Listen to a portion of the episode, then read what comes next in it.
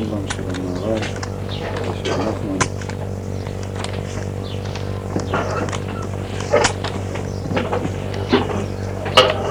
את התפילה נותן אה, רבנו בכי מעמד אה, ממוצע בין אה, חובות הלבבות לחובות האיברים.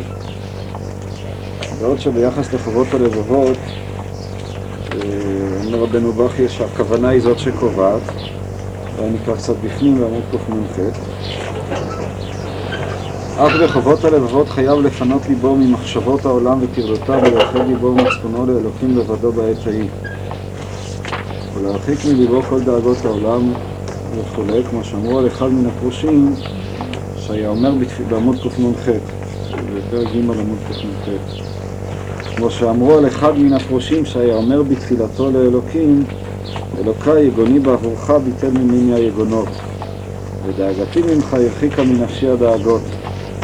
ובזה יקבל האלוקים מעשהו וירצהו, ובכמותם ייתכן מה שאמרו אבותינו זיכרונם לברכה, מצוות צריכות כוונה. זאת אומרת, רבנו בכי מסביר את אה, דברי חז"ל, מצוות צריכות כוונה, ביחס לחובות הלבבות, ולגביהם הוא אומר שהכוונה היא זו, היא זו ש... שקובעת, כן?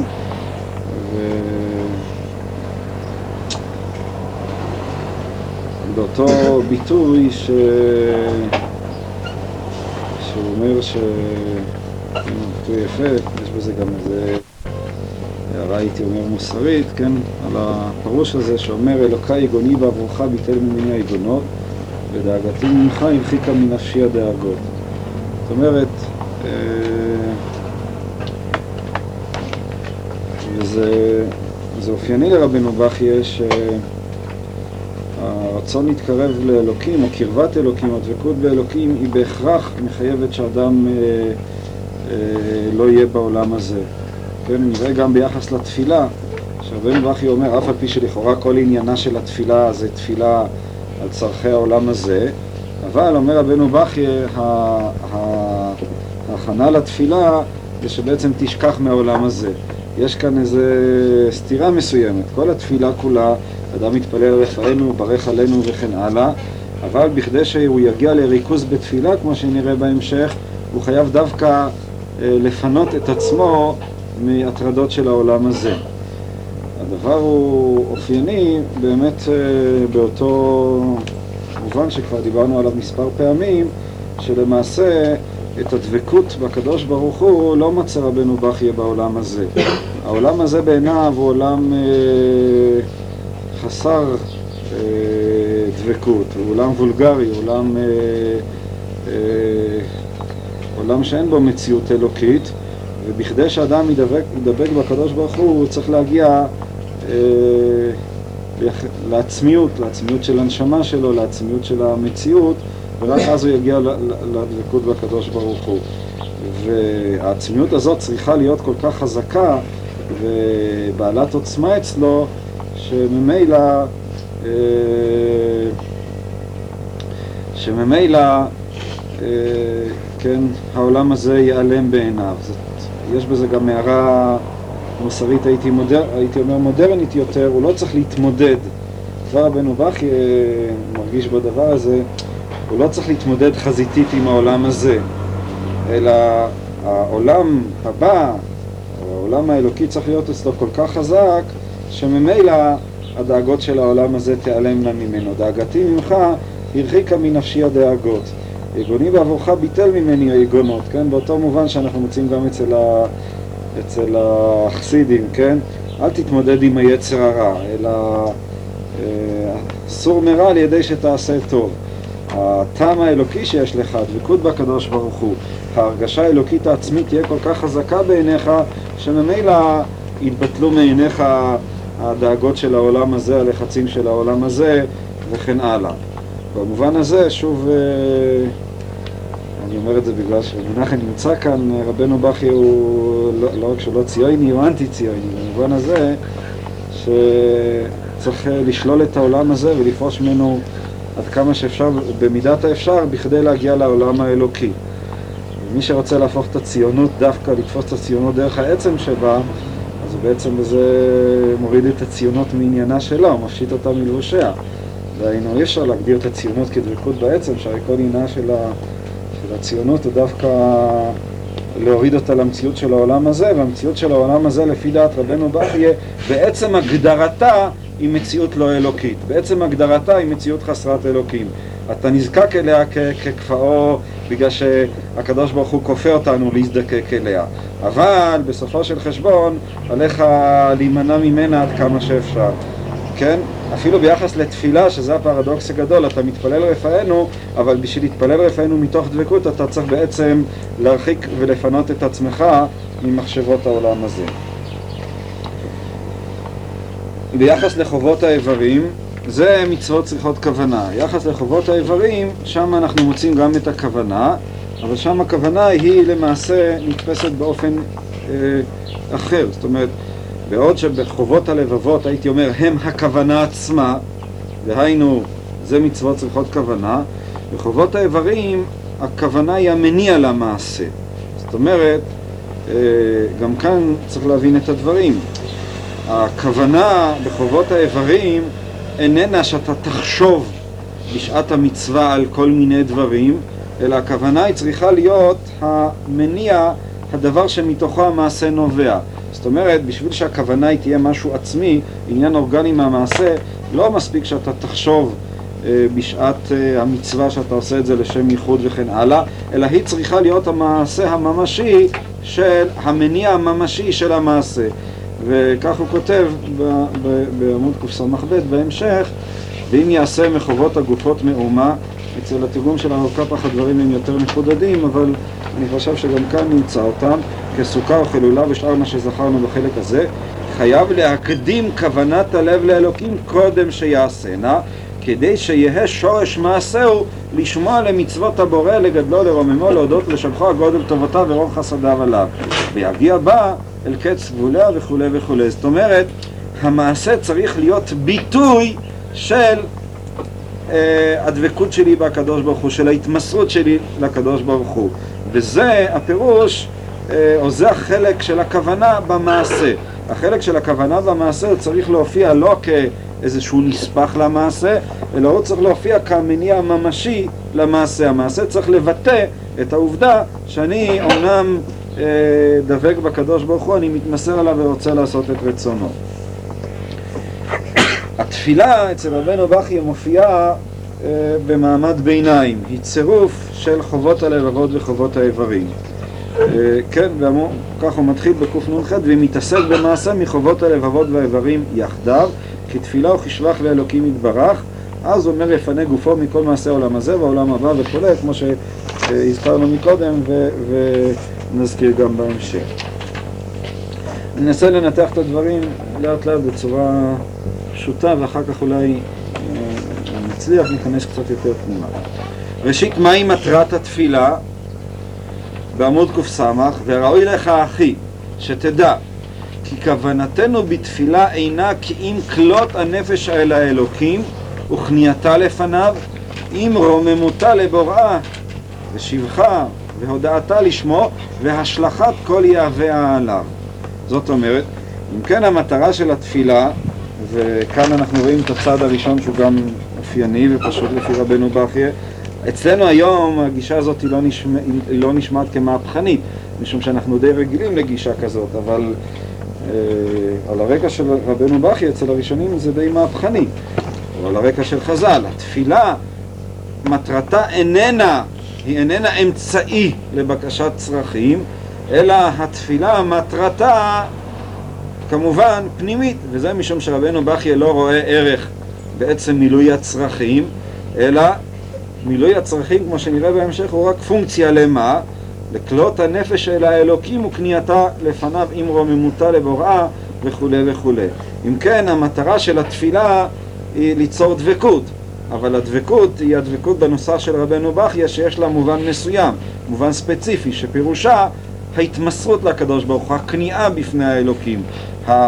מצד אחד השבח, כן, הדבקות של רבנו בכיה זה, זה אותו מצב של החסיד שמצד אחד הוא נכנע, הוא מרגיש את עצמו מתמסר לחלוטין לקדוש ברוך הוא, ומאידך גיסא הוא מרגיש שהוא מפאר אותו, משבח אותו, מודה לו, רוקד לפניו, מהלל את השם וכן הלאה. וזאת למעשה המטרה של התפילה. המטרה הזאת נעשית על ידי, וזה דבר שאנחנו מוצאים אותו גם במשפט שקראנו ובעוד משפטים, איך זה נעשה, מה היחס בין זה לבין בקשת הצרכים. אנחנו מוצאים את זה גם בסיום של המשפט ש... שראינו. כלות הנפש של האלוקים וכניעתה לפניו, עם רוממותה לבוראה ושבחה והודעתה לשמו, והשלכת כל יהביה עליו. זאת אומרת, וכאן יש נקודה שהיא מאוד חשובה להבין איך הדבר הזה נעשה, וזה בכלל אה, אה, עניין, אני חושב, מאוד עמוק. המטרה של התפילה או בקשת הצרכים ש, של התפילה היא פונקציה של ההתמסרות לקדוש ברוך הוא. לכאורה זה תרתי דסתרי. אם אני מבקש מהקדוש ברוך הוא ברך עלינו את השנה הזאת לטובה, אני דואג לפרנסתי, אני לא יודע מאיפה אני אתפרנס, אז לכאורה זה הפוך מהמצב, דהיינו, אני מבקש שתהיה לי פרנסה. איך הדבר הזה מבטא את התמסרותי לקדוש ברוך הוא? הרי לכאורה אני דווקא מבקש שתהיה לי פרנסה. יותר מזה, הרי לפי דעת רבנו בחייה, הדבר הזה הוא חסר ערך. אוהב השם, כמו שכבר ראינו פעם, אז לא אכפת לו בכלל אם הוא יחיה או שימות, יהיה בריא או חולה, אז איך הוא בכלל מתפלל, כן? הרי ככה ראינו בזמנו כשקראנו בשער הביטחון, ביטחון מוחלט זה בעצם מצב של השתוות מוחלטת, של, של אי דיפרנטיות, עד כדי כך שהוא אמר לו שהאוהב, לא אכפת לו גם אם הוא יהיה חולה או ימות. התשובה שאנחנו מוצאים במשפט הזה, שבקשת הצרכים הזאת היא למעשה הייתי מנסח את זה ככה, לא רק, אני דואג לפרנסתי, אני מוסר לקדוש ברוך הוא לא רק את מילוי הדאגה, מילוי הבקשה, אלא אני מוסר לו את הדאגה עצמה, ובזה במובן מסוים אני משתחרר. וכאן באמת יש דבר שהוא גדול מאוד. זאת אומרת, רבנו דחי, אה, אצל הרב קפח הוא גם כן, הוא מתרגם את זה, והשלכה, הכוונה, הוא אומר, השלכה, הוא מתרגם את המשפט, מסירת הדאגות אליו. מה פירוש הדבר? שאני מוסר את עצם זה שאני צריך לדאוג לקדוש ברוך הוא. כלומר, אנחנו כולנו מרגישים, אנחנו כולנו דואגים. אבל לא רק שאנחנו דואגים שיהיה לנו משהו, אלא הייתי אומר, אנחנו מרגישים שאנחנו צריכים לדאוג. דהיינו, שבאיזשהו מקום, עצם זה, אם מישהו יבוא ויאמר לנו, אתה לא צריך לדאוג, הדבר הזה לכשעצמו נתפס אצלנו כאיזה מין דבר לא חיובי. הוא לא חיובי במובן הזה, אם אתה לא תדאג לפרנסתך, אתה לא תדאג לדברים שלך וכן הלאה, אז אה, מישהו עלול, אה, אני יודע, אה, לגנוב אותך, מה, מה יהיה עליך או משהו כזה. המטרה של התפילה, אומר רבנו ברכיה, איננה רק שאתה מוסר לקדוש ברוך הוא את מילוי הצרכים, אלא אתה מוסר לקדוש ברוך הוא את עצם הדאגה למילוי הצרכים. מה זה אומר מבחינה פנימית? אתה צריך לדאוג. אצלנו זה נתפס כדבר מוחלט שאני צריך לדאוג. אם אני לא אדאג, אז עלולים לקרוא לי כל מיני דברים. האמונה בקדוש ברוך הוא אומרת שבעצם למה אתה צריך לדאוג? הרי זה עצמו שאתה צריך לדאוג, זה גם כן רק פונקציה, תוצאה של הבריאה של הקדוש ברוך הוא. אז אתה מוותר גם על הצורך לדאוג. אתה אומר לקדוש ברוך הוא, אם אתה רוצה שזה יהיה, זה יהיה. עצם זה שאני דואג, למה שאני אדאג? שהקדוש ברוך הוא ידאג. אם הוא רוצה שתהיה כאן דאגה, הרי את זה עצמו אני מוסר לקדוש ברוך הוא. והדבר הזה הוא למעשה, במובן ההפוך, הוא השחרור המוחלט. הוא מביא את האדם לחופש המוחלט. הוא מביא את האדם באמת להתמסרות המוחלטת. התפילה שלכאורה היא מבטאת מצב שאני דואג לצרכיי, אני דואג לפרנסתי, עניינה לשחרר את האדם.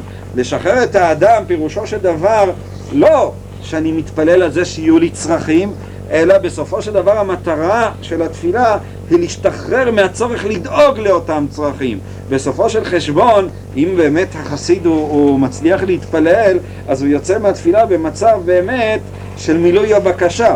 הבקשה שלו זה הבקשה להשתחרר מהדאגה של העולם הזה, להשתחרר מהלחץ של העולם הזה. וזה, הייתי אומר, הדבקות הגדולה ביותר. זאת אומרת, כמו שאמרתי מקודם, אנחנו מוכנים לוותר על הרבה דברים, אבל לא מוכנים לוותר על עצם הלחץ, על עצם הדאגה, משום שהוויתור על עצם הדאגה הוא חוסר היכולת שלנו להתמסר, חוסר היכולת שלנו למסור את עצמנו בידי גורם שמחוצה לנו. תמיד אנחנו באיזשהו מקום לא מוכנים לוותר על השליטה שלנו כזו או אחרת במצב. אני צריך באיזשהו מקום לתכנן, לדאוג, אה, לראות וכן הלאה. לא מוכנים לוותר על השליטה שלנו. וההתמסרות המוחלטת, שהיא צריכה להביא את החופש המוחלט, היא ויתור על הדאגה עצמה. היא מביאה את האדם באמת, היא ההתמסרות המוחלטת. אני סומך על הקדוש ברוך הוא, אני כבר מפסיק לדאוג. אני, לא שאני דואג ואני סומך, ואני סומך על זה שהוא ימלא את דאגתי, אלא אני מוותר על הלחץ עצמו. ולוותר על הלחץ, לוותר על האיסורים, זה אולי הדבר הקשה ביותר. אה, אומרים לו לאדם, תפסיק לדאוג, אז הוא יסתכל עליך בעיניים עגולות, מה פתאום להפסיק לדאוג, איך זה יכול להיות? הוא ירגיש שבלי דאגה הוא בעצם לא חי, כן? אותו משל שאני תמיד אוהב אה, להשתמש בו, זה כמו אדם שסוחב על עצמו אבן גדולה, הוא כל הזמן מקטר. ובא יום אחד מישהו ואומר לו, תזרוק את האבן הזאת. אז בעצם הוא מתחיל לתמוע, א', הוא לא יודע בעצם, הוא לא יודע למה בעצם הוא סוחב את האבן הזאת. הוא סוחב אותה והוא כל הזמן מקטר, אבל לזרוק אותה הוא לא יהיה מוכן. יותר מזה, אם הוא יזרוק אותה, הוא ירגיש נורא לא נוח, משום שמשהו בגב שלו ככה, יהיה חסר לו איזה גיבנת על הגב או משהו כזה. זה בעצם מה שבמובן פנימי, מה שנאמר כאן.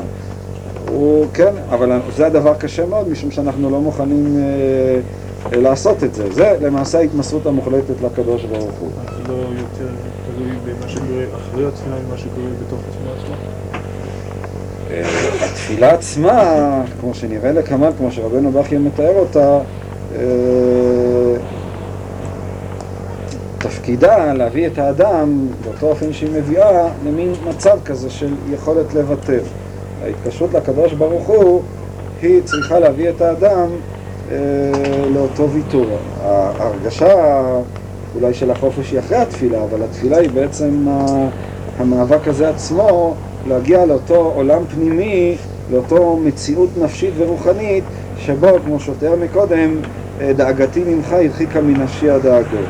אבל כמובן שצריך להבין שהדאגה אה, לקדוש ברוך הוא היא שונה במהותה ובטבעה אה, מהדאגות של העולם הזה. זה לא אותו סוג של דאגה. אבל המילים שאני אומר בתפילה, זה לא ככה. אני מבקש צרכים. אתה שואל מה היחס בין רפאנו לבין בקשת הצרכים עצמה, אז אם אני מבין נכון את מה שרבנו בכי אומר, הכוונה היא כזאת, אתה אומר רפאנו. עכשיו אתה רוצה שהוא יתרפא. עצם הרצון שהוא, שאותו אדם שהוא יקר, רחמנא ליצלן וחולה, עצם הרצון הזה עצמו לא צריך לוותר עליו. לא זה מה שכתוב ברבנו בכי, אלא. אולי לא זה מה שכתוב ברבנו בכי, אני לא מסתפק בנקודה הזאת. אבל יש כאן דבר נוסף, שאתה לחוץ, אתה דואג, אתה נמצא במתח, אתה נמצא בעצבנות. זה שאתה נמצא בעצבנות ובמתח זה תוצאה מתוך העובדה שאתה רוצה והדבר הזה לא תלוי בך, ואז הדבר הזה מכניס אותך ללחץ, שזה בעצם הדאגה של העולם הזה. באיזשהו מקום אנחנו תמיד במצב של דאגה. עכשיו, אותו מתפלל אה, עומד לפני הקדוש ברוך הוא ואומר, אני אמנם רוצה שזה יתרפא, אבל הרצון הזה עצמו, שאני באמת אוהב את האדם הזה ורוצה שהוא יתרפא, הרי הרצון הזה עצמו איננו גם כן איזה דבר מוחלט לכשעצמו, איזה דבר בעל ערך עצמאי. הרצון הזה עצמו צריך גם כן לשקף את הרצון האלוקי. אז בסופו של דבר זה מביא את אותו אדם למין אה, אה, ביטול היש כזה, שפירושו ש... ש, ש, ש אני אומר, גם את הדאגה עצמו אני מוסר לך. דהיינו, משום שבסופו של דבר רק הרצון האלוקי הוא זה שחשוב, ההתמסרות היא כזאת גדולה, שאני אומר, טוב, גם את הדאגה אני מוסר לך, אני פטור מלדאוג, יש מישהו שדואג. יש מישהו ש, ש, שהוא זה שיוצר את הדאגה, שבלעדיו אין צורך, אין, אין ערך לדאגה, ממילא אין, אין, אין ערך עצמי לדאגה. זה למעשה אה, משחרר אותי, כל הלחץ נובע מתוך העובדה שאני כאילו לא מוכן, אני רוצה לשלוט במצב, אני רוצה לדעת מאיפה יהיה לי מחר מה לאכול, אני רוצה לדעת אה, אה, מה יהיה המעמד החברתי שלי, אני רוצה לדעת אה, איך זה שאני אצליח, ש, ש, ש, שיהיה לי וכן הלאה וכן הלאה. אבל האדם שבאמת מוסר, אז רפאנו פירושו של דבר, זה לא שאתה מתפלל על הקדוש ברוך הוא, אם ננסח את זה שירפא את החולה, אלא רפאנו פירושו של דבר שאתה מוסר את רפואתו ביד הקדוש ברוך הוא. אתה מוסר את רפואתו בידי הבורא יתברך שהוא טוב, והוא רק טוב, כמו שראינו ברבנו בכי לאל, וכל מה שהוא עושה זה איננו אלא רק הטוב, והמחשבה שעצמה, אם, אם, אם מה שיכול להיות זה רק הטוב, בנוסח של רבנו בכי, המחשבה הזאת עצמה משחררת את האדם מה, מאותו לחץ ומאותה דאגה. בבקשה. כאן להדגיש קצת יותר את הנקודה הרוחנית שבדבר, מכיוון שזה קצת מזכיר לי את. את המשפט הידוע של נפוליאון, שהיה אומר שהדת היא האופיום של האומה. זאת אומרת, יש צד כזה בדבר הזה, ו... לא יודע, אני רוצה שידגיש קצת נקודה רוחנית יותר, אני לא יודע. א', אה, לא לא שמעתי את זה בשם נפוליאון, זה בשם הדיוק, שמעתי את זה בשם מישהו אחר, אבל אה, לא מתאים לנפוליאון אמר את זה, את זה. אה, עד כמה שנכיר אותו, אני מתכוון את הדמות הזאת. אה, אה,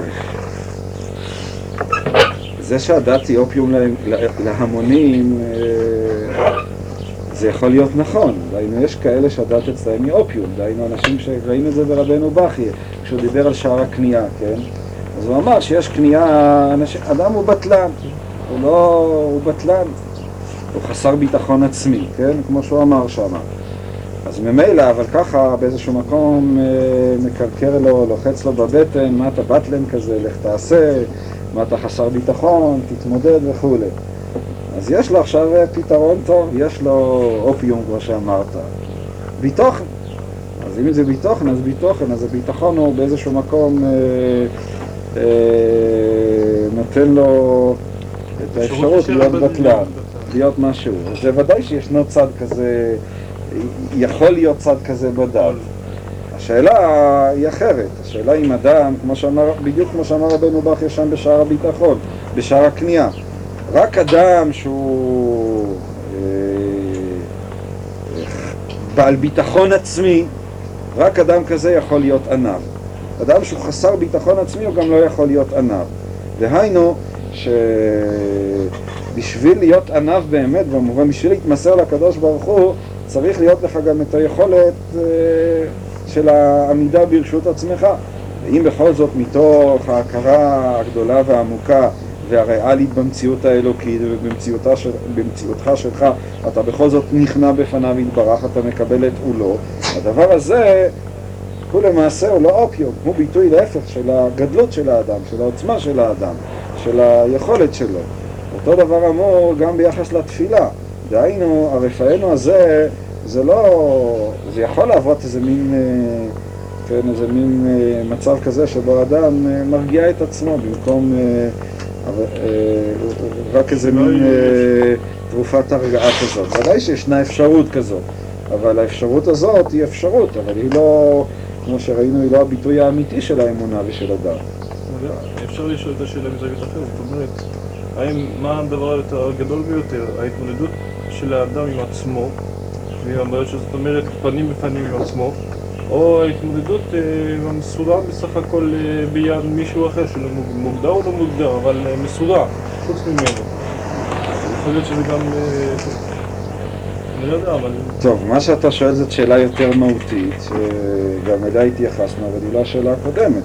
אתה טוען שאלה יותר מהותית, אתה אומר שעצם הדמות הזאת של החסיד, כמתמסר, כדבק, כנכנע, אפילו במובן שאני אומר אותו, יש כאילו איזה אידיאל אחר, שאפילו אתה יכול לשלב אותו אה, ולתפוס אותו כאידיאל דתי, אם שלרוב הוא נתפס כאידיאל אה, לא דתי. האידיאל דווקא של האדם שמתמודד, של האדם שיש לו את האתגר, כן, את האידיאל של העמלים, אם ניתן לזה מטבעות יותר קונקרטיות.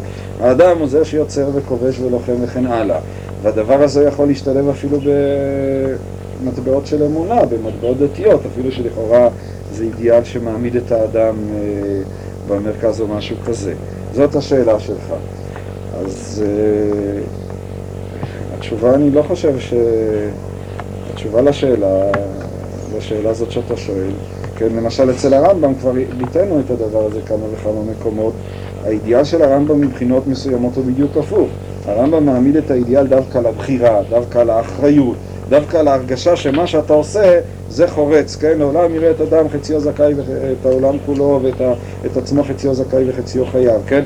דווקא היכולת של הבחירה המוחלטת שאתה בעצם מבשל לעצמך, מי, מי שטרח בערב שבת יאכל בשבת. דווקא אצל הרמב"ם הבחירה והאחריות זה היסוד הרוחני, כן? תדבק, תעשה את האמת, תעשה את האמת מכוח האמת עצמה. מכוח יכולתך, מכוח החופש והחירות שלך ללכת ולהידבק באמת. ודווקא באמת הזאת, בעצמיות הזאת, שהיא קשורה דווקא לבחירה, דווקא בה הרמב"ם מגיע לדבקות בקדוש ברוך הוא. משום שהאמת הזאת היא עצמה מזדהה עם האמונה, בק... עם, עם, עם, עם המציאות האלוקית. ללא ספק רבנו ברכיה, הוא מציג אה, אידיאל שמובן מסוים אתה יכול לראות אותו בדיוק הפוך. דהיינו, דווקא ההתבטלות, דווקא ההתמסרות, דווקא ההרגשה שבעצם אתה לא פועל במציאות כמו שראינו ביחס לנושא של הבחירה. דווקא ההרגשה שאת הכל עושה הקדוש ברוך הוא, דווקא זה מביא את האדם לאיזושהי מציאות אה, אובייקטיבית אה, עצומה של, של, של, של, של, אה, של דבקות בקדוש ברוך הוא. אז אני מסכים איתך שיש כאן במובן מסוים, באמת אני רואה את רבנו בכי במובן הזה, אה, הדגשנו את זה מספר פעמים, כהפך מהרמב"ם. עכשיו לגבי השאלה שלך, אני חושב שהתשובה צריכה להיאמר בנוסח ש... של הרב, של הרב קוק, המהר"ל, אה, המציאות הרוחנית עצמה, האלוקית העצמית, היא מתגלה באמת באופנים שונים, ויכול להיות גם באופנים הפוכים לחלוטין. דהיינו, אני לא, לא צריכים כאן לבוא ולומר שהחסיד של רבנו בכי הוא, הוא נופל או שהוא עולה על החסיד של הרמב"ם. יש כאן, כן, המציאות הרוחנית האלוקית היא מתגלה באמת באופנים שונים ורב גוניים ואפילו הפוכים, אבל מי שמבין את שורש העניין, אז הוא יכול להבין איך אותה עצמיות האלוקית יכולה להתג... להת... להתגלות באופן ההפוך, דהיינו לעמוד מצד אחד לפעמים לעמוד דווקא על ההרגשה של האתגר, של הבחירה, של האחריות, כמו שהרמב"ם מציג את זה בכמה מקומות, של האמת, כן, האמת שהיא אמת מצד עצמה, לעומת אה, אידיאל שמבחינות מסוימות יותר קרוב לצביון הדתי הרגיל של ההתמסרות לקדוש ברוך הוא ודווקא ההתרחקות מכל רישות מכל עניין של עולם הזה ודווקא הרגשה של ההתבטלות ושל חוסר הבחירה ושל הכל בידי שמיים היא למעשה ההרגשה הרוחנית העליונה העצמית יותר.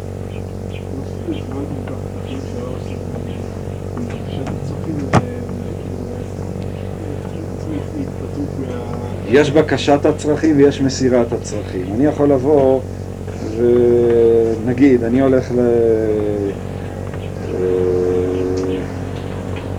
ניקח משל מענייני העולם הזה, שהוא באמת אסור לעשות ככה. אני הולך, נגיד, לעורך דין, כן? אז יש לי בעיה. אז אני בא אליו ואומר, תטפל וכולי, ואני ממשיך עדיין לדאוג. יש מצב שאני אומר, אני מעכשיו זה העסק שלך ואני שוכח מזה, אני נרגע, אני יכול לישון טוב בלילה, כן?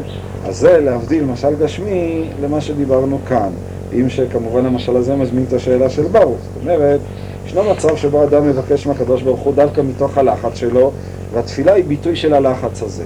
אבל יש מצב יותר עליון, מצב שבו אדם מוסר את הצרכים לקדוש ברוך הוא. דהיינו אומר, גם עצם זה שאני צריך לדאוג, זה גם כן לא, אני לא צריך לדאוג, זה גם כן לא עניין מוחלט. זה גם כן לא עניין שכך ולא יכול להיות אחרת. הרי זה גם כן בריאה של הקדוש ברוך הוא, את זה גם כן הקדוש ברוך הוא יצר.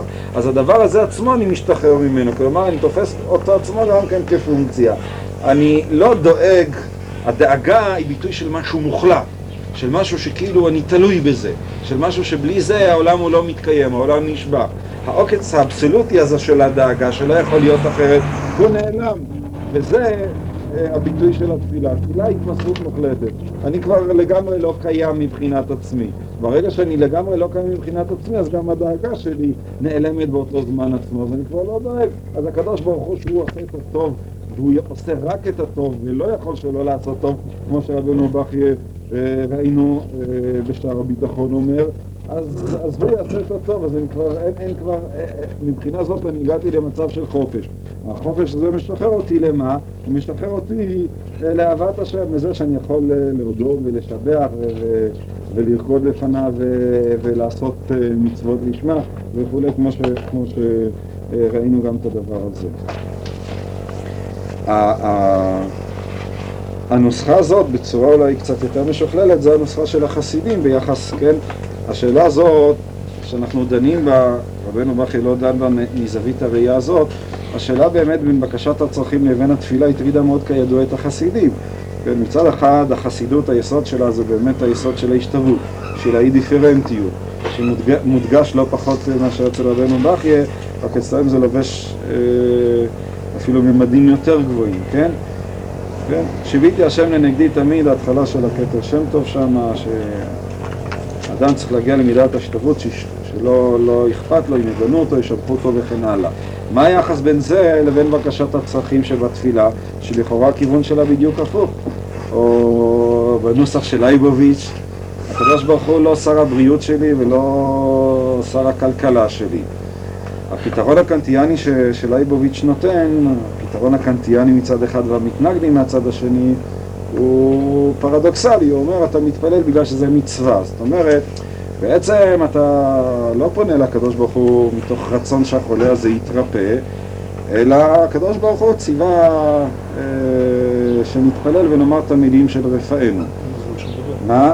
לא שום דבר מבחינה פנימית. זה החסרון שהוא לא מסביר, מבחינה פנימית הוא לא מסביר שום דבר. אה, הוא יכול להסביר, אבל, אבל ברגע שתסביר משהו מבחינה פנימית, אז מיד, מיד אה, אה, לייבוביץ' יקום עליך ויכה אותך, כן, משום שיש לו במובן מסוים התנגדות לפנימיות, משום שהפנימיות לגביו היא משקפת גורם אנושי, משקפת עניין של אה, רצון לגרמי, משקפת מצב של שלא לשמה. הנוסחה שהחסידים דיברו, שהתפילה, בתפילה אדם צריך אה, לייחד אה, את הקדוש ברוך הוא שכינתו, כן? שאדם שמתפלל הוא לא יתפלל על עצמו, אלא יתפלל על השכינה, שהשכינה מצטערת בצערו של היהודי, כן? כמו שהמאמר של החז"ל, שכשיהודי מתייסר אז השכינה אומרת כלני מראשי, כלני מזרועי וכן הלאה. מה למעשה הכוונה של החסידים בנוסח הזה של אה, אדם צריך להתפלל על השכינה? מה פירוש הדבר הזה? מה הכוונה הפנימית של הדברים? הרי מצד אחד הם לא התכוונו לומר באמת שאדם לא צריך להצטער בצערו של החולה ולא צריך לרצות את זה שהוא, ית, שהוא יתרפא. מה פירוש שצריך לייחד את הקדוש ברוך הוא עם השכינה בתפילה? הכוונה היא, כפי שאנחנו מוצאים בכמה וכמה מקומות, שאדם צריך לתפוס את הרצון שלו, שלכאורה הוא רצון פרטי, כרצון של השכינה. אין הכוונה להפוך את הרצון, לתת לו איזה ממד אה, אובייקטיבי, איזה... להפוך אותו לעצם, דהיינו במובן של, של, של למשל. הסובייקטיביות שלי עצמה, האהבה שאני אוהב את אותו אדם ש, ש, שלא עלינו הוא חולה, עצם נאמר הדאגה שלי לפרנסה, זה שהקדוש ברוך הוא רוצה, אה, אה, זה, זה שאני דואג לפרנסה, ברמה מסוימת יכולה להיתפס, להיתפס גם כן כרצון של הקדוש ברוך הוא. שהרי המציאות הסובייקטיבית של האדם או של היהודי לכל הפחות עצמה, היא מבטא את הרצון האלוקי. זה שאני רוצה שיהיה לי טוב, זה לכשעצמו איננה רצון אגואיסטי. זה יכול להיות רצון אגואיסטי, זה יכול להיות ביטוי של אגוצנטריות, אבל זה יכול להיות ביטוי של הרצון האלוקי, כלומר של האובייקטיביות האלוקית. ואז הייחוד קודשה וייחוד שכינתי, כן, השכינה, כמו שהחסידים תמיד מסבירים, היא מציינת את האלוקות שנמצאת בתוך האדם. היכן הקדוש ברוך הוא שוכן בליבם של ישראל, ושכנתי בתוכם. קודשא בריך הוא מציין את הרוחניות, נאמר, האובייקטיבית, את המציאות האלוקית שמחוצה לנו. ייחוד הקודשה בריחו שכינתי, ככה מסבירים החסידים בהרבה מקומות, למשל מי שיראה בתחילת אה, דובר צדק של רב צודיק, זה התפיסה של הזיהוי של הרוחניות שנמצאת בתוכי עם הרוחניות האובייקטיבית שנמצאת מחוצה לי. מה מתרחש באותו רגע שאני אומר רפאנו מתוך תודעה כזאת או מתוך כוונה כזאת? אז עצם האהבה שאני אוהב את אותו חולה, עצם הרצון שהוא יתרפא, הוא עצמו רצון אלוקי. זאת אומרת, אני תופס את הסובייקטיביות שלי עצמה בעצם כמצב, כרצון אלוקי, כאובייקטיביות. זה לא משהו אגוצנטרי, זה לא משהו אגואיסטי, זה משהו שהוא קיים. זאת אהבה, האהבה הזאת שאני אוהב אותו, היא קיימת, ובתור שכזאת היא גם כן אלוקית. ואז ממילא היא עצמה מקבלת רוחניות עליונה יותר. זאת אומרת, במובן מסוים אין כאן בעיה של או הקדוש ברוך הוא או אני. השאלה איזה, איזה קדוש ברוך הוא ואיזה אני. האני הזה, האני האגוצנטרי הזה, הוא יכול להיות גם כן כלי, הוא יכול להיות ביטוי של המציאות הרוחנית האלוקית עצמה. ואז ממילא האהבה שאני רוצה, הרצון שאני רוצה, אפילו הדאגה לפרנסה, היא יכולה להיות משהו אלוקי. ואז היא מאבדת את העוקץ האגוצנטרי שלה. אבל אז במובן מסוים, אני רוצה שנבין, זה כבר לא אותה דאגה עצמה, זה כבר הופכת להיות איזו דאגה מסוג אחר, דאגה שיש בה רוחניות אחרת, דאגה שהיא מאבדת את הלחץ המוחלט הזה, שהוא התוצאה של אותה אגוצנטריות, את, ה, את ההרגשה שכאילו בלי זה אני לא, לא מתקיים או משהו כזה, והיא הופכת להיות משהו מואר, משהו רוחני, משהו שלא יהיה בו את אותו לחץ, שזאת לא תהיה האבן שמוטלת על הכתפיים. לא אני נושא את העולם, אני נושא את העולם, אבל האני הזה איננו האני הפרטי שלי. זאת אומרת, הפרטיות הזאת עצמה יכולה להיות גילוי של האינסופיות האלוקית, אבל בתור שכזאת, אז כמובן היא מקבלת משהו מהרוחניות האינסופית האלוקית. האהבה והעדינות והצער והרחמים והתחנונים ועצם הרצון של האדם לחיות וכולי, מקבל משהו אה, רוחני, משהו שהוא מצד אחד הוא הרבה יותר אנושי עמוק, ומאידך גיסא דווקא משום כך הוא הרבה יותר אה, אלוקי, הוא הרבה יותר אה, אה, עליון. זה בעצם, ככה אני מבין, את, ה, את, ה, את הכוונה של החסידים שאדם צריך לייחד את קודשא בריחו שכינתי. כמובן, סליחה, רק אני, אני אסיים, כמובן שאי אפשר לעשות את זה כתרגיל, זאת אומרת שאני אבוא ואומר, אני אהיה שרוי בדאגה האגואיסטית שלי, אבל אני אבוא ואומר שהדאגה הזאת היא עצמה הדאגה של הקדוש ברוך הוא. במובן מסוים התביעה של החסידים היא לא פחות חמורה מהתביעה של רבנו בכי, כלומר, אתה במובן, אתה באמת צריך להתבטא לרצון האלוקי. ורק אז אתה יכול להגיע לאותו מצב שהרצון הפרטי שלך הוא יהפוך להיות רצון אלוקי ובזה מתקיים הייחוד של הקדוש ברוך הוא עם השכינה שזה הכוונה הבסיסית של, של בכלל של המצוות וודאי של התפילה. מה רצית להעיר מיר? מה לגבי כעס או עצבות? זה גם כן גילוי רצון?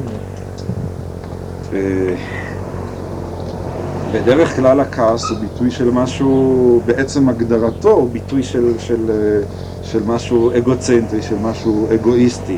זאת אומרת, לכן הכעס הוא שייך אה, בנוסח של המקובלים החסידיים, הוא שייך לקליפות, לקליפות של הטומאה, שאין להם בכלל עלייה. מדברים לפעמים על ריתחא דאורייתא או כעס מסוג עליון, אבל הכעס הפשוט, או העצבנות נאמר, אם נשתמש במקום המילה כעס, העצבנות היא...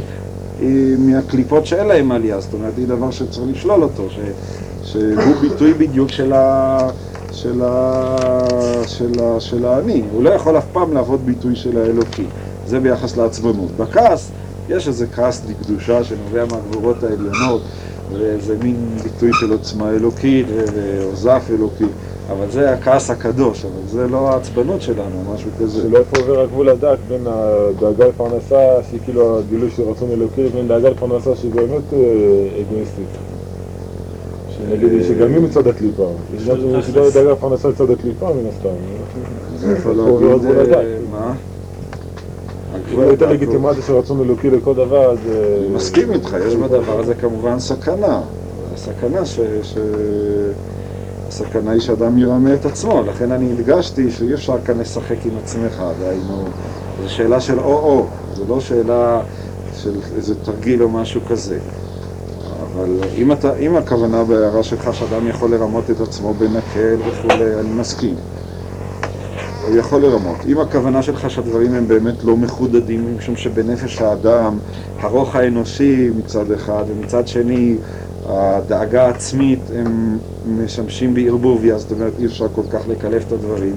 מערכת היחסים שלי עם המציאות היא מורכבת משני הדברים כאחד, גם מהצד של הרוח ושל האנושיות וגם מהצד של הדאגה האגואיסטית וכן הלאה, גם לזה אני מסכים איתך.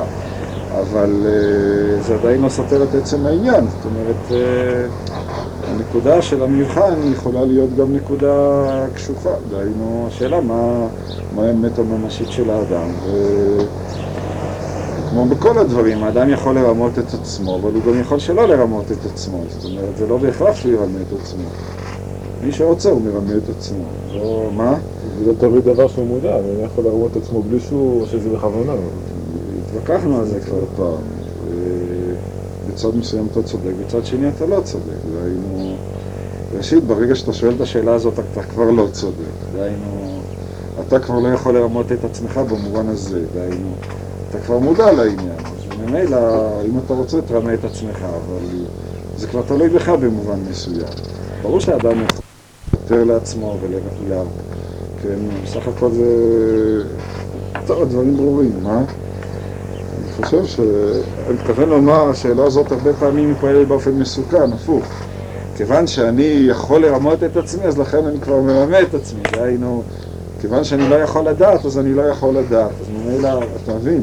לכן אני אומר, אדם יכול, אבל הוא גם יכול את ההפך. וזאת היא, ה... זאת היא התקווה במובן מסוים.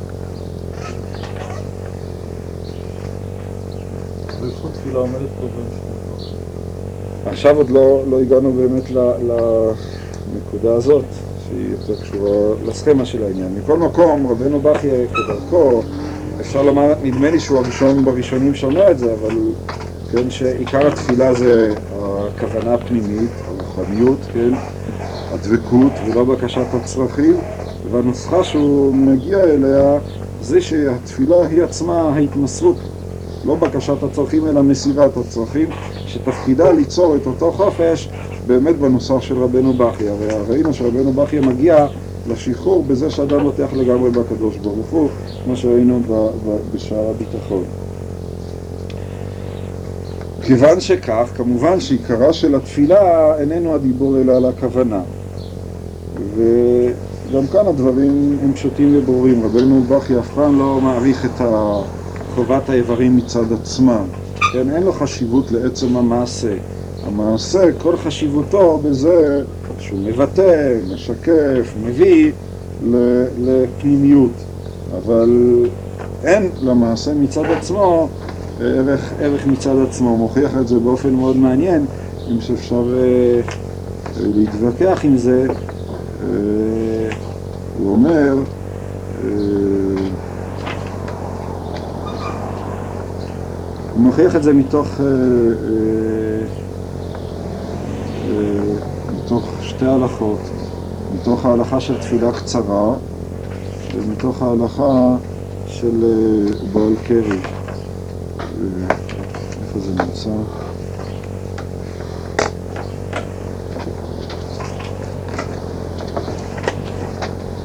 זה תפסם תס"א, מצאת. כן. הוא אומר ש... ש, ש... גם קופסה מודע.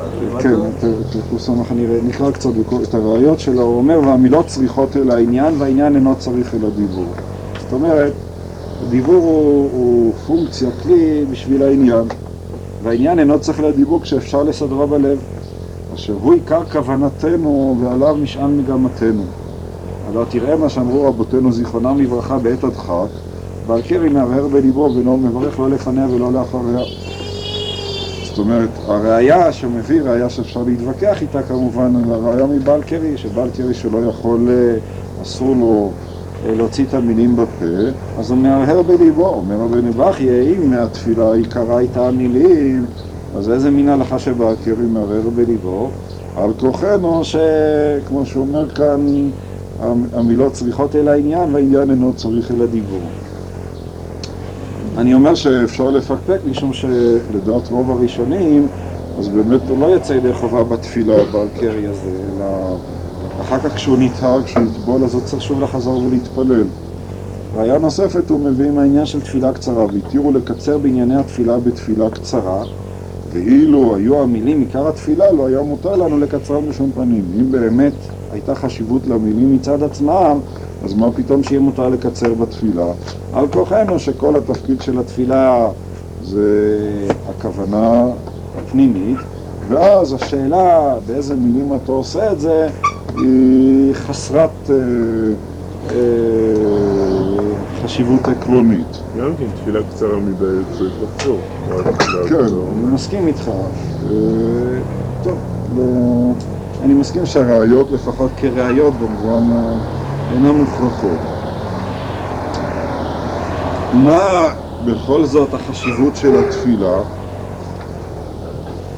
החשיבות של המילים של התפילה, אם אמנם זאת היא הכוונה של התפילה וכן הלאה, אז מה באמת החשיבות של הדיבור של התפילה? כאן אומר רבנו בכי דבר אה, אה, נוסף, חשוב, באמת אה, אה, תשובה מעניינת, אבל היא כבר משנה גם את הצורה של התפילה. אולי אני אנסח לפני שנקרא את הדברים אה, אה, בפנים. החשיבות של המילים של התפילה היא... הייתי מנסח את זה ככה. המילים של התפילה, ודווקא ביחס לתפילה אצל רבנו ברכיה, הנוסח המ- המסוים של התפילה, למה צריך כן אותה שאלה שתמיד אוהבים לשאול אותה, דווקא התפילה הספונטנית היא יותר טובה, ולמה צריך באמת לקבוע נוסח קבוע וקבוע ולכבול את התפילה וכן אה, במילים מסוימות וכן הלאה. לפי דעתו של רבנו בכי, וזה גם כן אופייני לו, דווקא משום שאין חשיבות למילים של התפילה, דווקא משום כך אפשר לקבוע נוסח מסוים לתפילה. מה הכוונה?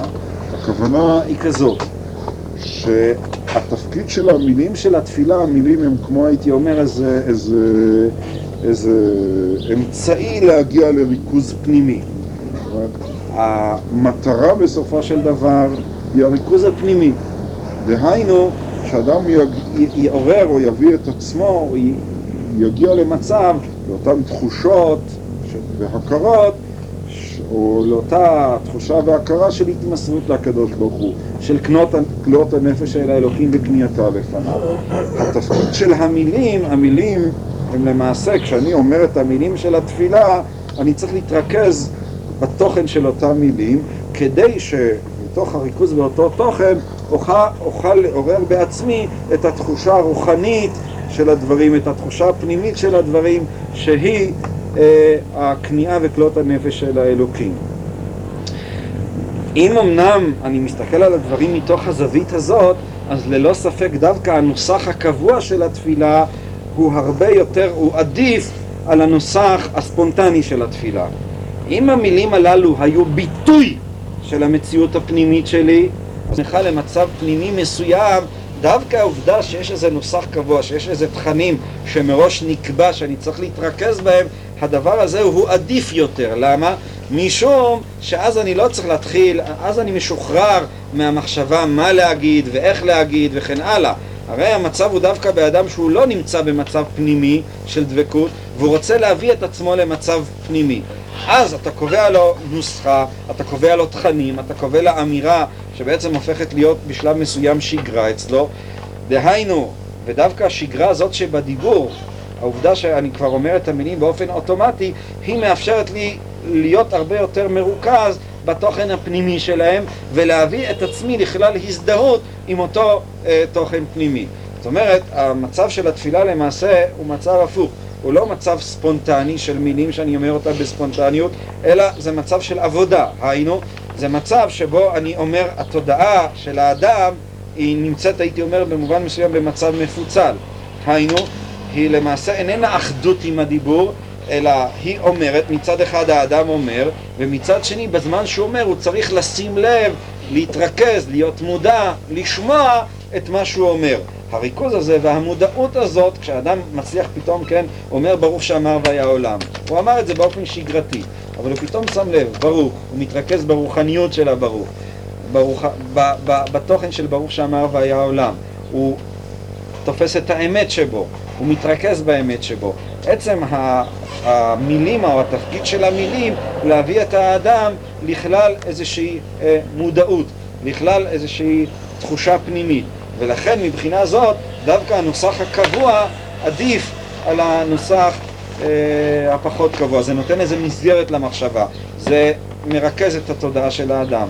בעוד שאם האדם היה צריך לחבר לעצמו כל שני וחמישי תפילה אחרת, אז המחשבה שלו הייתה כדרכה קופצת מעניין לעניין, מדבר לדבר, ולא הייתה מסוגלת להגיע לאותו ריכוז פנימי. זאת התשובה שרבנו בכי נותן לשאלה אה, למה קבעו נוסח קבוע לתפילה. אני נקרא בפנים בעמוד אה, אה, קס. אחרי שהוא מתאר את המטרה, וראוי לך אחי שתדע כי כוונתנו בתפילה אינה כי אם כלות הנפש אל האלוקים ופנייתה לפניו ורוממותה וכולי, ולפי שהיה כבד על הנפש לזכור כל זה בלי חיבור וסדר, כתבו רבותינו זיכרונם לברכה, העניינים שצריכים להם רוב כיתות בני אדם הנראה חסרונם בהם אל האלוקים וקנייתם בעבורם. זאת אומרת חכמים סידרו, כתבו נוסח, והם ענייני התפילה על סדר ותיקון.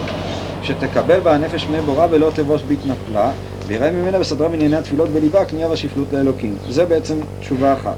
ולפי שהייתה מחשבת הלב, התשובה המרכזית, ולפי שהייתה מחשבת הלב מתהפכת הרבה, ואין לה קיימה למהירות עבור הערעורים על הנפש, זאת אומרת, העובדה, כל אחד מאיתנו, כל רגע ורגע המחשבה רצה מפה לשם, מפה לשם וכן הלאה, היה קשה עליה לסדר ענייני התפילה מעצמה. זאת אומרת, המחשבה של האדם הרגילה לפחות איננה מרוכזת. הריכוז זה אחד הדברים שקשה לנו, אה, שהם קשים עלינו.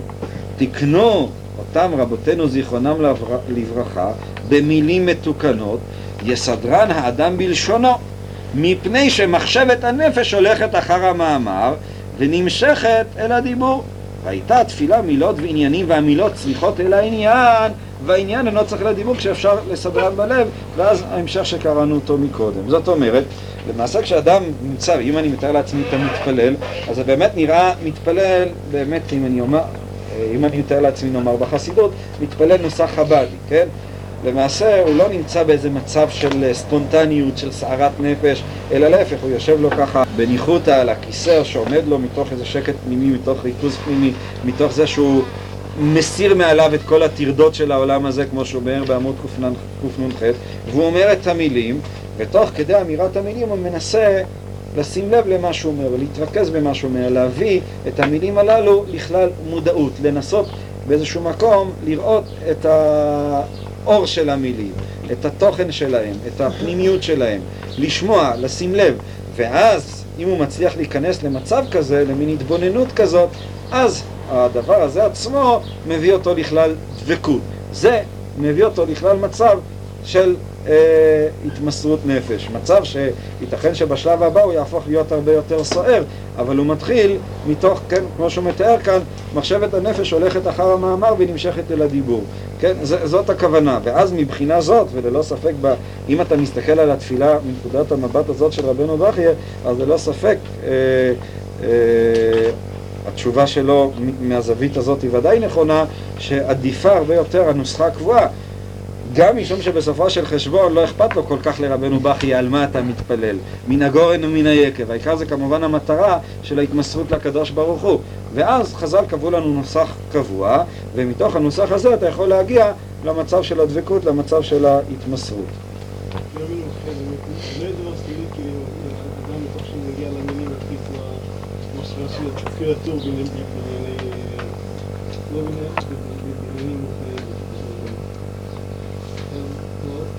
לא, לא, לא הבנתי את השאלה, השאלה מה, מה? אפילו חיי אדם, אדם באמת לא צריך שיצאו למילים, שהוא לוקח מילה חושב, מילה חושב, כלומר, ואני את זה נכון, אז המילים לשמש כאילו איזה בסיס התחלה, ומשם האדם ממשיך בעצמו. השאלה לאן הוא ממשיך, אני לא יודע מה, מה אתה מתכוון בדיוק. החשיבות של המילים, כמו שהוא אמר, בעצם איננה, אין חשיבות למילים מצד עצמם, כן, אלא אה, החשיבות היא, כן, נאמר, אפשר להנגיד את זה כמובן לנפש החיים, אבל זה ההפך מנפש החיים, כן? חיים מוולוז'ין אומר שהעיקר זה מעשה התפילה, והדבקות שבתפילה, אמנם הכוונה שבתפילה היא מהווה גורם יותר מרכזי מאשר בשאר המצוות, אבל העיקר זה כמובן המעשה של התפילה, המילים של התפילה. אצל רבנו בכי אתה לא רואה ככה, אצל רבנו בכי העיקר זה הכוונה, והמילים זה רק אמצעי להגיע לכלל, לכלל uh, הכוונה.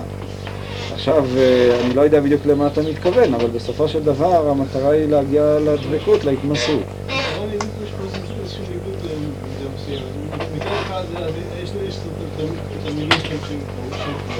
מצד שני, המילים לא- לא- לא מטרה, אבל מצד שני, הם הם שמכוונות אותו לאותן מחשבות שהוא... המילים הם האמצעי, הם המדיום שדרכו אתה מגיע לאותה כוונה, לאותה דבקות. אבל אם הוא נשאר צמוד למילים, כלומר שהם הם בעצם מה שהוא אה, כאילו אה, מכוון אותו במחשבות שלו, אז הוא יכול להתקן פחות או יותר יש לו צמוד למה שהוא אומר. מה זה נקרא צמוד למילים? חושב, אומר ברור. אם הוא אומר רפאנו ורק חושב על המילה רפאנו, ברור שזאת לא הכוונה. הוא צריך מצד אחד, נאמר, לחשוב על ה... נגיד, אני אנסה להמחיש את זה, איך, איך זה נראה לי אה, אצל רבנו בכי, באופן ממשי. נגיד רפאנו. אז אה, הוא צריך לחשוב על החולה או על אותם חולים ששוכרים כרגע, נאמר, בבית חולים הדסה ומתייסרים בייסורים שלהם, ואם יש לו, רחמנא ליצלן, חולה קרוב אליו, אז הוא חושב עליו, על הייסורים שלו מצד אחד, על האהבה שהוא אוהב אותו, על הרצון שהוא יתרפא, על כל הרגשות הפנימיים ש- שמתלווים לעניין, על הפנייה, רק דקה אחת. מצד אחד, כן, בפרט אם הוא לחוץ ודואג, אז הוא, הוא חושב על זה, הוא חושב את זה, שכל הדבר הזה תלוי רק בידי הקדוש ברוך הוא, ובסופו של דבר הכאב והצער והדאגה והרפואה, את כל כולם הוא מוסר לקדוש ברוך הוא. וזה עצמו, במובן מסוים, מביא אותו להתמסרות המלאה, זה עצמו נותן לו איזה, כן, אהבה עצומה לקדוש ברוך הוא. עצם ההתמסרות הזאת עצמה, זה משחרר אותו מהלחץ, ו- והוא באמת אוהב את הקדוש ברוך הוא, הוא- הוא- כן? זו, זו, זאת המטרה ב, ב, במילים יותר פשוטות. אז המילים הללו רפאנו, אפילו במילים של בקשת הצרכים, למעשה הם אמצעי, כן? אתה, יש את האדם את, ה, את הצרכים הבסיסיים שלו, ברך עלינו, רפאנו וכן הלאה, אז כל יום אתה צריך לחשוב על הצרכים הבסיסיים הללו ולמסור אותם אה, לקדוש ברוך הוא. למסור אותם את מילוים בקדוש ברוך הוא ואת הדאגה להם לקדוש ברוך הוא, וזה בעצם אומר שאדם מוסר את עצמו לקדוש ברוך הוא. מה? מה אתה רוצה?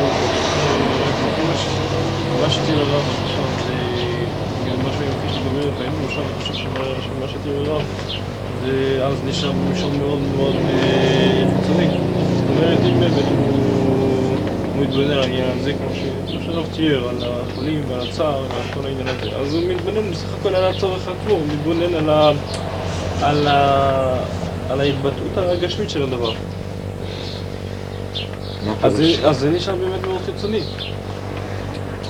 אני אמרתי, בדיוק כמו שהבעל שם טוב, כשהוא מדבר על המילים שבתפילה, כן, שצריך להעלות את המילים והאותיות לשורשם, מה הוא מתכוון? הוא מתכוון לאותו דבר עצמו. אתה לא יכול להתחיל מהפשטה עליונה, אתה צריך להתחיל בדבר שהוא מוחשי. אתה אומר למשל אבינו. אתה, כשאתה אומר את המילה אבינו, אתה יכול לחשוב על, על, על, ה- על האבא שלך אפילו, כן? על מתוך האבא שלך אתה מגיע לאבהות בכללה, את המושג של האבהות. תחשוב על הילדים שלך, בעזרת השם כשיהיו לך. יש איזה משהו מאוד עמוק באבהות, האבהות זה דבר, דבר, תחשוב על האבהות, אתה מתחיל מתוך האבהות המוחשית, אבל מתוך האבהות המוחשית אתה מגיע לאור של האבהות, להפשטה של האבהות, לעצם האבהות, כן? ומתוך זה אתה יכול להמשיך הלאה ולצאת מתוך האבהות אה, הפרטית לתוך הקדוש ברוך הוא כ... כאבהות, כן? הוא אבינו, הוא, הוא האבהות עצמה. האבהות עצמה עניין אלוקי. ואז זה בעצם אתה מעלה את המילים, את האותיות לשורשם, כן? כדי, התיאור הזה לא מופיע אצל רבנו בכי כמובן, אבל זאת אותה כוונה עצמה אני חושב. דהיינו, אתה מתחיל ממשהו מוחשי, אתה מתחיל מתוך הקונקרטיות של החיים, אבל הקונקרטיות הזאת אתה מעלה אותה למצב העצמי שלה, למצב האלוקי שלה, ובזה עצמו אתה הופך אותה להיות אלוקי. זה מתרחש שאתה מוסר, כן? אתה באמת, אתה לא יכול, אם אתה מתפלל רפאנו ואתה לא חושב על החולה הממשי המתייסר, אז אני לא חושב שדרך זה אפשר להגיע ל, לאיזשהו מצב ממשי של רפאנו. דווקא המחשבה על, המ, על הממשיות והמוחשיות, מתוכה אפשר להגיע לרוחניות היותר גבוהה והיותר עליונה, כשאדם באמת מצליח להעלות אותו אה, באופן הזה ש, ש, ש, ש, ש, שדיברנו עליו.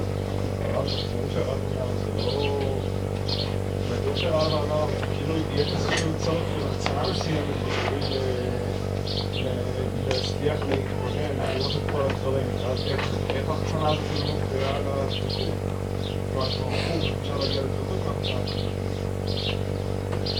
אני לא מבין בדיוק לאיזה החצנה אתה, מכוון, במובן הזה שאתה צריך להסתכל מבחוץ.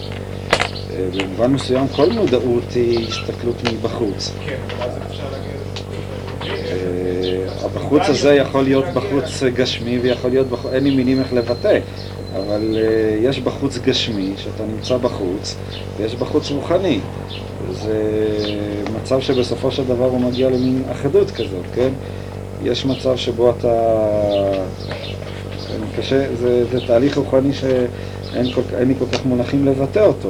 יש מצב שאתה חושב על, ואז אתה נשאר במחשבה על, והמילים הן באמת הן לא רוחניות, אתה לא מצליח אה, לראות את האור שבהם, ויש מצב שאתה מתבונן ב, זה מצב של אחדות מסוימת, אבל האחדות הזאת, היא מחייבת אותך להשתחרר מתוך המעורבות שבעולם הזה, של העולם הזה. זה בדיוק מה שהוא התכוון בהתחלה, ויפנה ליבו מכל המחשבות המטרידות. אם אתה נמצא במצב של דאגה, מצב של לחץ ומצב של מעורבות בענייני העולם הזה, לא תוכל להגיע למצב של ריכוז ושל דבקות. זה תרתי דה סתרי. מאותן סיבות שדיברנו עליהן. אתה צריך באיזשהו מקום לצאת מעצמך, והיציאה הזאת מעצמך, אם היא נעשית באופן אה, גשמי, אין לי את המילים, אתה צודק, אז, אז לא רק שזה לא טוב, אלא זה בכלל מעצבן את הבן אדם. אבל אם זה נעשה מתוך איזה עין טובה, באופן רוחני, אז זה מעורר את האדם באמת לכלל... הכוונה של הדברים. הדרך הבינונית היא דרך החכמים. פירושו של דבר שכל התנהגות יש, הייתי אומר, האלמנט המרכזי בדרך הבינונית זה האלמנט שהרמב"ם אומר